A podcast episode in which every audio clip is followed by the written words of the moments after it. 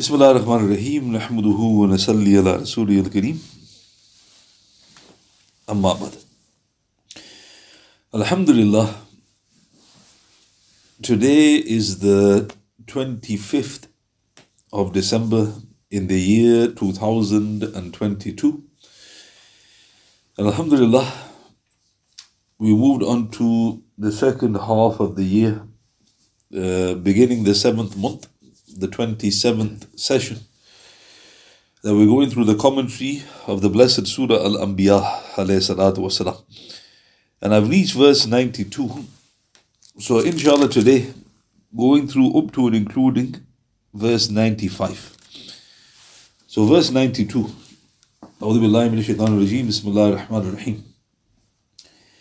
Verily, this ummah of yours is one, and I am your Lord and cherisher.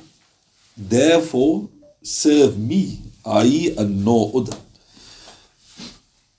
So now, if you look at this verse, the previous verses, Allah the Almighty and Glorious mentions many of the prophets. so he mentioned Ibrahim then Lut then Nuh Dawood alayhi salatu wasalam, Sulaiman alayhi salatu wasalam, Ayyub alayhi salatu wasalam, Zulqifl alayhi salatu wasalam, uh, Zakaria alayhi salatu wasalam, Yahya alayhi salatu wasalam, and concluding with Maryam radiallahu And after mentioning a glimpse into the holy prophets, he now mentions, Verily this ummah of yours is one. So, what's being highlighted?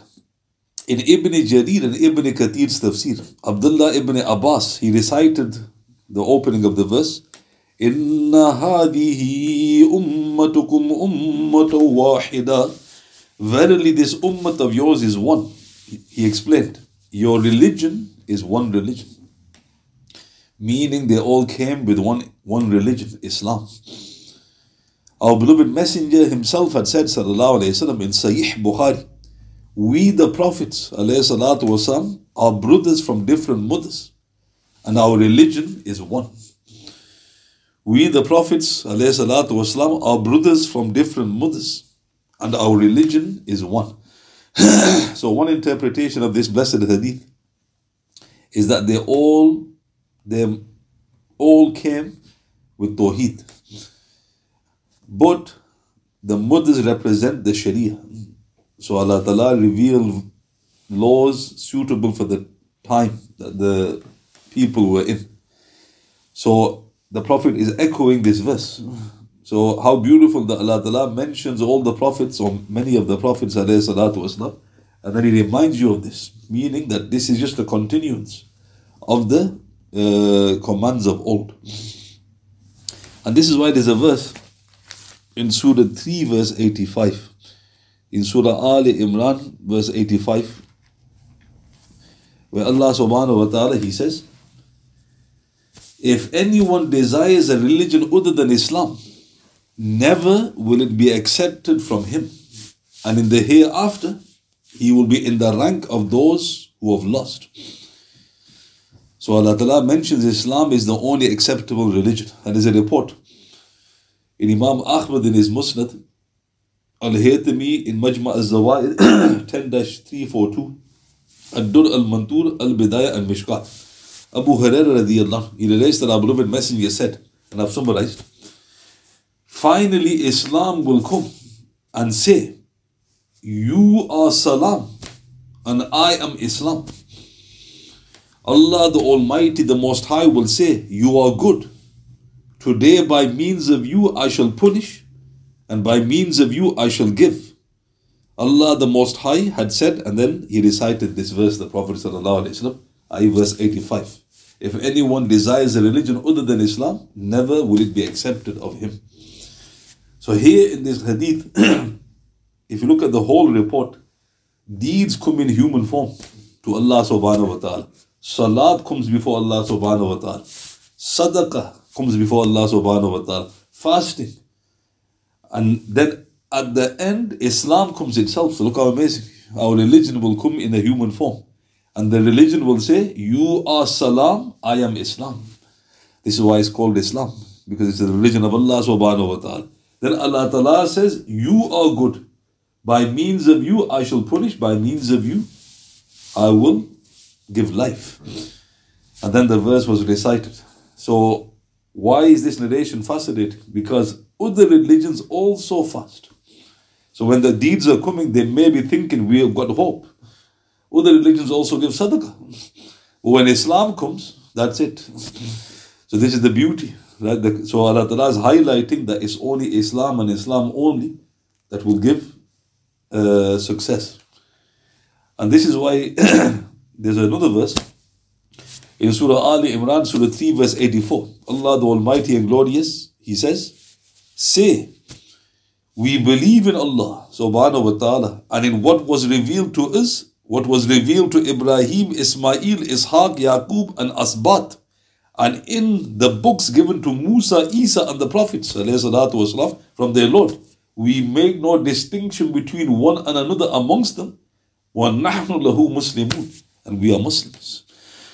so Allah the Almighty and Glorious tells His beloved to tell the people of the book and everybody that we, we believe in all the prophets, we believe in all the books, but we are Muslims. وَنَحْنُ لَهُ مُسْلِمُونَ So note again and again Allah Ta'ala is mentioning this fact. So here when Allah Ta'ala mentions, Verily this ummah of yours is one, and I am your Lord and cherisher, therefore serve me and no other, he's reiterating this fact. Verse 93. But, i.e., later generations cut off their affairs, i.e., of unity, one from another, yet will they all return to us. So Allah the Almighty and Glorious says, Though I sent prophets after prophets with the same message, the later generations, وَتَقَطَّعُوا They cut. They cut the affair of unity, meaning Tawheed is gone. They cut the affair of unity but they will eventually return. Now, what's interesting, there's a very similar passage in Surah 23, verse 53. In Surah 23, verse 53, Allah Ta'ala mentions very similar there. And He says, But people have cut off their affair of unity between them into sects. Each party rejoices in that which is with itself. So look how interesting. Allah Ta'ala says, فَتَقَطَّعُوا أَمْرَهُمْ بَيْنَهُمْ زُبُرًا people have cut off their affair into zubura. Then he says, "Kullu حِزْبٍ Each party rejoices in what he has broken off. So now there's fascinating point here. So Shaykh Albani rahmatullah in his book, Following the Sunnah of the Prophet sallallahu alaihi wasallam, page 128 to 9, there's a quote. So the Shaykh quotes this verse. But they divided their religion amongst them into Zubura. Then he quotes Hafiz ibn Qayyim.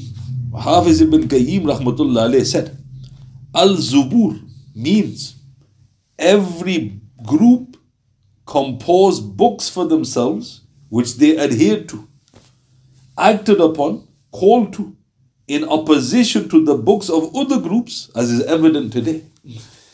So Hafiz ibn Qayyim rahmatullah said this is Zubur. The, each of these sects, they've got their own books. And they tell people to turn away from other books and come to their books. Then Shaykh Albani rahmatullah he said, it is likely that these books which the Shaykh was referring to is the hadith.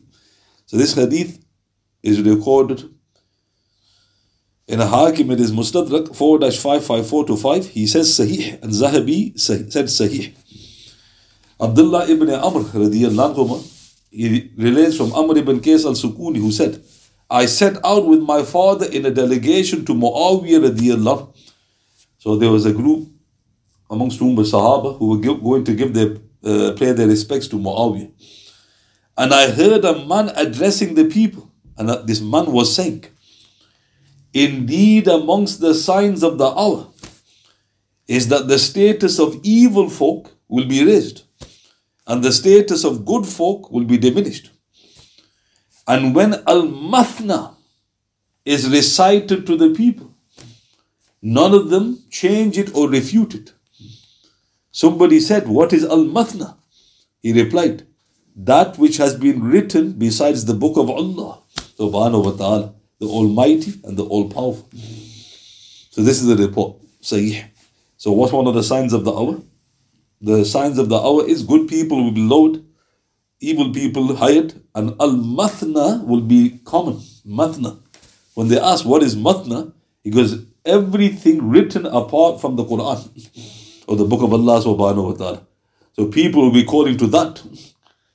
Then Shaykh Albani rahmatullah he said, it appears that his devotion to the Quran and the Sunnah lay behind Imam Ahmad rahmatullah's aversion to writing books that contain minute details about fiqh related matters and opinions. Look how interesting. Imam Ahmad didn't like people even writing his rulings.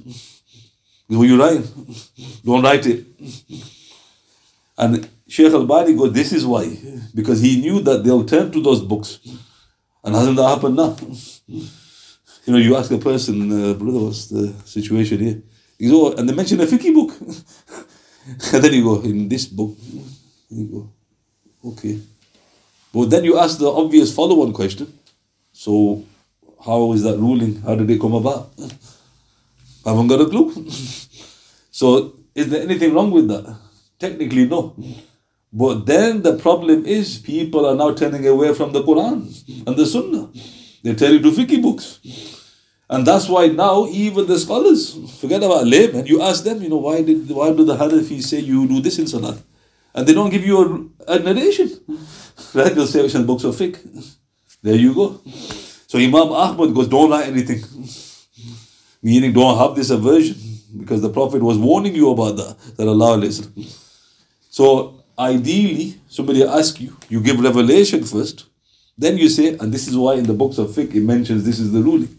And everybody's satisfied with that. But if you go straight to the books of fiqh, people will still query it. They goes, well, with all respect to the sheikh, where did he get it from? And then a person starts arguing, goes, don't you, don't, you trust the sheikh? Of course I trust him. But I'd like to know where he got the ruling from. You're going backwards. then Shaykh Albani he says, this was due to Imam Ahmad's fear that people would ignore the Quran and Sunnah in favor of them. So now, why have I mentioned this here? Because this is a commentary of this verse. What does Allah subhanahu wa ta'ala say? People have cut off their affair of unity between them into sects, each party rejoicing in that which is with itself. Surah 23, verse 53. So note this verse is almost identical to the verse we're going through. Verse 93 of Surah Al-Anbiya. But later generations cut off their affairs of unity, one from another, they will all return. So meaning, revelation is what brings unity.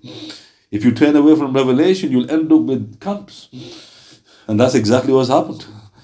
So, and also, if you look at the brilliance of the companions, they were fearful of this. Sayyidina Umar radiallahu he didn't want senior companions to leave Al Madinah. And he was forced sometimes when he sent Abdullah ibn Masud to Kufa. He goes, I needed him more than you need him. Because you don't know what I've done by sending him to you. and what happened? When he was sent there, the seed of the Hanafi fiqh was planted. But would the seed of the Hanafi fiqh have been planted if he hadn't been sent? So Omar was brilliant. He could see this. Right? So, but of course, there was a need. And this is why other companions will ask him, let, let us go on jihad because you've done jihad. because the world doesn't need to see you, and you don't need to see the world. But Zubair keep persisting, Zubair radiallahu I, um, I want to go.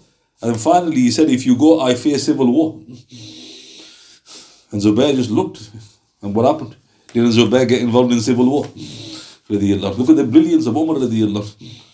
Now people say he's munafiq. MashaAllah. Verse 94. Whoever works any act of righteousness and has iman, his effort will not be rejected. We shall record it in his favor. So now this verse is very interesting. Usually Allah Ta'ala mentions iman first. إِلَّا الَّذِينَ آمَنُوا وَعَمِلُوا الصَّالِحَاتِ those who believe and do good deeds. Why is he reversed it? فَمَنْ, فَمَنْ يَعْمَلْ مِنَ الصَّالِحَاتِ وَهُوَ مُؤْمِنٌ Whoever does deeds of righteousness and has iman. So here, there's a few things worth pointing out.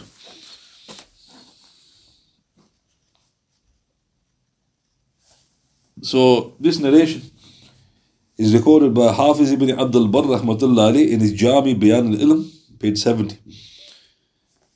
And it mentions that Abdullah ibn Mas'ud radiyallahu he said, speech by itself is, is worthless unless it is followed by action. So words are useless without action. Speech and action by themselves are useless unless they have the right intention. So speech, actions are useless without ikhlas, an intention. And speech, action, and intention are useless unless they are in accordance with the sunnah. So if somebody gives speech, that's not enough. He acts upon it, it's not enough. He's sincere, it's not enough.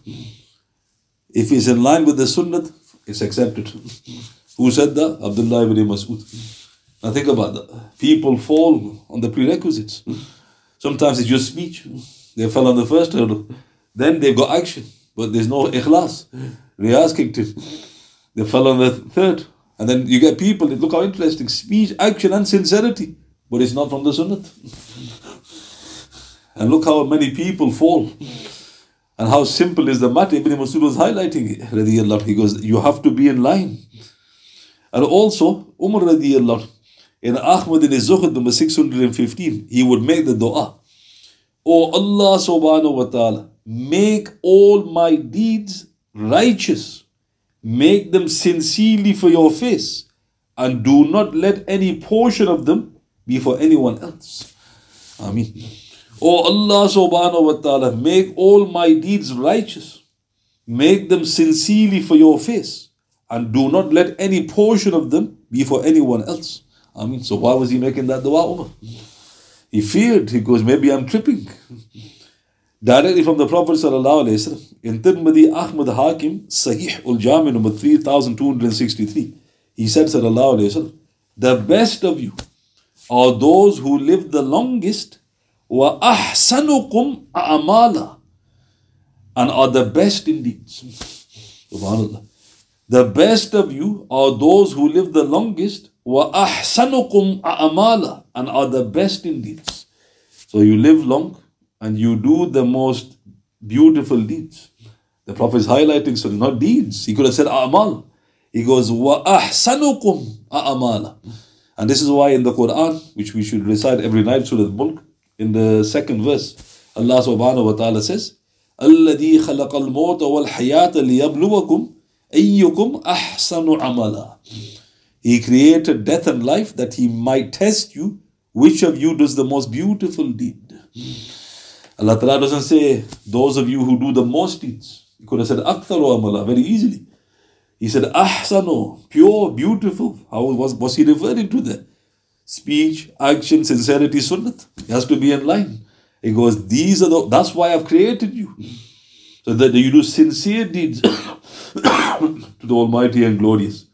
So note here in verse 94, when Allah subhanahu wa ta'ala says, whoever does any righteous deed and has iman, his endeavor will not be rejected. We shall record it in his favor. So look how beautiful. After Allah Ta'ala mentions the prophets, a glimpse into their, their preaching and their teachings. Then he mentions this is one ummah. Then he mentions generations have now split, cut off.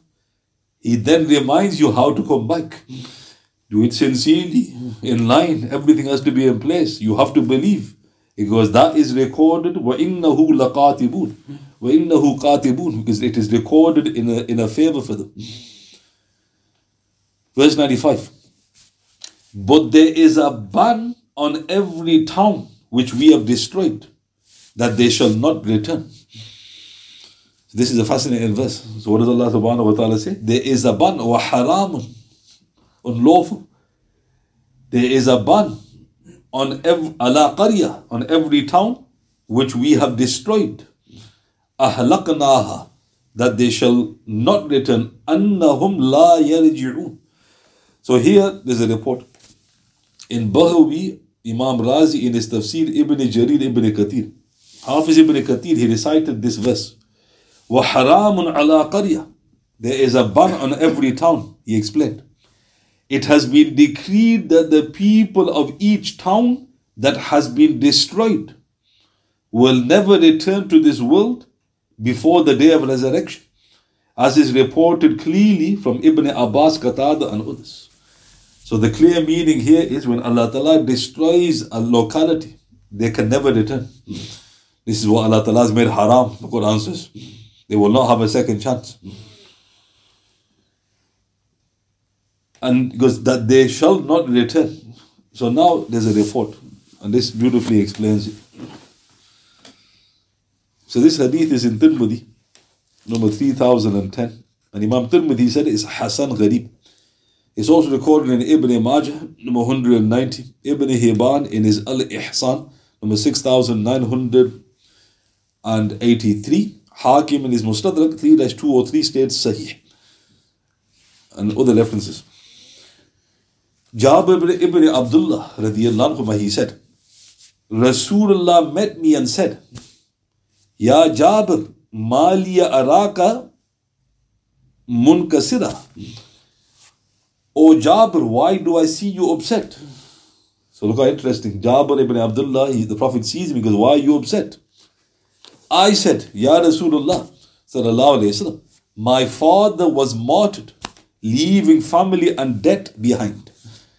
So who was his father? His father was Abdullah ibn Haram radiyallahu. He was martyred on the day of Uhud. So he goes, the reason you see the grief is that my father's been martyred and he's left dead. The Prophet ﷺ said, أَفَلَا أُبَشِّرُكَ بِمَا لَقِيَ اللَّهُ بِهِ عَبَاكَ Shall I give you news of what your father met with Allah subhanahu wa ta'ala? I said, Yes, of course, Ya Rasulullah. The Prophet ﷺ said, Allah subhanahu wa ta'ala does not speak to anyone except from behind a veil. But he brought your father to speak to him directly. It's up in the report. so look how he's cheering up Abdullah, uh, Jabir radiallahu. He goes, Shall I give you some good news? Ubashuruka, the good news, laqiyallahu bihi abak, for your father. He goes, Yes. And look at the amazing statement the Prophet made. Unbelievable. He goes, Allah Ta'ala doesn't speak to anyone except from behind the veil. Well, what does that mean? The hadith in Sahih Muslim, the Prophet said that Allah Ta'ala, if he was to remove one veil, the whole creation would burn. Meaning that creation cannot exist without Allah Ta'ala's veils protecting the creation. Meaning it's impossible to see Allah subhanahu wa ta'ala. What did the Prophet say here? He goes, He's always spoken behind the veil, but he spoke to your father directly. Then the Prophet said that Allah the Almighty said to your father, Ya Abdi, tamanna aliyya u'tik. O my servant, do you wish that I give you something? Your father said, O Lord, Give me life so that I may fight for you a second time. Allah the Almighty and Glorious, He responded, Innahu qad sabaqa minni. Then he recited this verse, verse 95. Annahum la yarji'un. It has been decreed by me that they shall not return. He said, so this verse was revealed and he recited Surah Ali Imran, Surah 3, verse 169. وَلَا تَحْسَبَنَّ الَّذِينَ قُتِلُوا فِي سَبِيلِ اللَّهِ أَمْوَاتًا Think not that those are dead who are killed in the path of Allah. Subhanahu wa ta'ala. So now what's amazing about this report? The Prophet is reciting verses and people aren't even real, you know, registering. Why did Allah the Almighty not fulfill the request of um, Abdullah radiallahu because what did the Prophet ﷺ say? That Allah Ta'ala said. Surah 21 verse 95 أَنَّهُمْ لَا يَرْجِعُونَ They shall not return. It's haram. I've said that in my book. Once you leave, good or bad, you don't come back. So there's the proof, what the verse is referring to. Now, why am I mentioning that? Because some people give warped interpretations of this verse. And they start mentioning Qiyamah signs. Right? So the response to that is, well, how did you interpret it like that? Right? And the response here is, is talking about nations who were destroyed, they're not coming back. And from directly the Prophet the righteous don't come back. Even those Sahaba who were martyred. Look at how interesting. Allah Ta'ala asked him. It's not as if he, you know, was audacious to ask. Allah Ta'ala asked him, Ya abdi tamanna aliya u'tik. Oh my servant, do you wish that I give you anything? And look how beautiful. We don't realize the rank of the martyr. You know, he could have said, Ya Allah, but you've given me Jannat. I'm in paradise. What else? Look what he says. Subhanallah. He says, قال يا ربي تحييني فأقتل فيك ثانية Give me life so that I may fight for you a second time and die. Then Allah Ta'ala says, Annahum la yarjun. I have written that they shall not return. But then Allah Ta'ala revealed that don't say the martyrs are dead. Then that was revealed after. And this is why they don't come back. So now another point to finish. So if Abdullah ibn Haram radiallahu had the honor of seeing Allah subhanahu wa ta'ala without a veil, then what do you think about the Prophet So again, for there is a view we respect that there was a veil. The Prophet didn't see Allah subhanahu wa ta'ala, the veil was in place. But Imam Nawawi rahmatullah said in his Sharh Sahih Muslim that the majority view is there was no veil.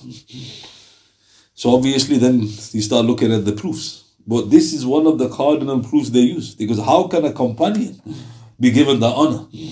And Rasulullah isn't. So you're not even, you're not even talking about a prophet. You know, if it was a prophet, you could argue, but even then you think, well, he's the Sayyid of the children of Adam. How can another prophet be given the honor? We're not talking about a prophet, we're talking about a martyr, a Sahaba. So then you end up with that preposterous situation. Yeah, he was given it. And he goes, so he was given it and Rasulullah wasn't. So the response is the majority say there was no veil. And then of course, we shouldn't go into semantics because the scholars have differed, but the majority view is he saw with his physical eyes. And just to add, to finish, Musa والسلام, what did he say in the Quran? Allah Ta'ala says, وَلَمَّا جَاءَ مُوسَى لِمِيقَاتِنَا وَقَلَّمُهُ رَبُّهُ قَالَ رَبِّ أَرِنِي أَنظُرْ إِلَيْكَ. When Musa came at the appointed time, he said, Oh my show me yourself so I may see you. Allah Ta'ala says, قَالَ لَن تَرَانِي ولكن انظر إلى الجبل فإن استقر مكانه فسوف تراني فلما تجلى ربه للجبل جعله دق وخر موسى صائقا فلما أفاق قال سبحانك تبت إليك وأنا أول المؤمنين Allah Ta'ala said to Musa alayhi salatu wasalam, You shall not see me. Lan tarani. Stop in the report. Did Allah Ta'ala said, You will never see me. Look at the precision of the Quran. You cannot see me. But look at the mountain. If it remains firm in its place, then you shall see me. And when Musa looked at the mountain, uh, sa'iqa, he died. Allah Ta'ala brought him to life and he goes, I now am the first of those who believe. Believe in what? Musa alayhi salam is Rasulullah. He said, Kana ana awwal al-mu'minin. I am the first to believe. Nobody can see you in the world. In the world, nobody can see you. And the Prophet ﷺ, he explained, he goes, Allah Ta'ala showed this much of his greatness to the mountain. And he got his little finger and he got his nail. But the scholars say that was by way of, you know, demonstration. It doesn't actually, you know, it's not, the Prophet explained, don't try to work it out. And the mountain turned to dust. What power can turn a mountain to dust? And kill a prophet in the process. So that some people use as a proof that you can't see Allah subhanahu wa ta'ala. But that is in the world. Rasulullah wasn't in the world. and the Mi'raj, out of this world, normally figurative speech. It's out of this world. Yeah, that's right. It was out of this world. So on the side of us, we will conclude. أعوذ بالله من الشيطان الرجيم. بسم الله الرحمن الرحيم. إن هذه أمتكم أمتكم أمة واحدة وأنا ربكم فاعبدون. وتقطعوا أمرهم بينهم كل إلينا راجعون. فمن يعمل من الصالحات وهو مؤمن فلا كفران لسعيه وإنا له كاتبون. وحرام على قرية أهلكناها أنهم لا يرجعون. We pray to Almighty Allah subhanahu wa ta'ala that He makes the Quran the Nabi of our hearts. And I pray to Almighty Allah subhanahu wa ta'ala that He forgives me for any errors which I may have inadvertently uttered. سبحان الله بحمده سبحانك اللهم وبحمدك اشهد ان لا اله الا انت استغفرك واتوب اليك اعوذ بالله من الشيطان الرجيم سبحان ربك رب العزه عما يصفون وسلام على المرسلين والحمد لله رب العالمين بسم الله الرحمن الرحيم والاصل ان الانسان لفي خسر الذين امنوا وعملوا الصالحات والتواصوا بالحق والتواصوا بالصبر صدق الله العظيم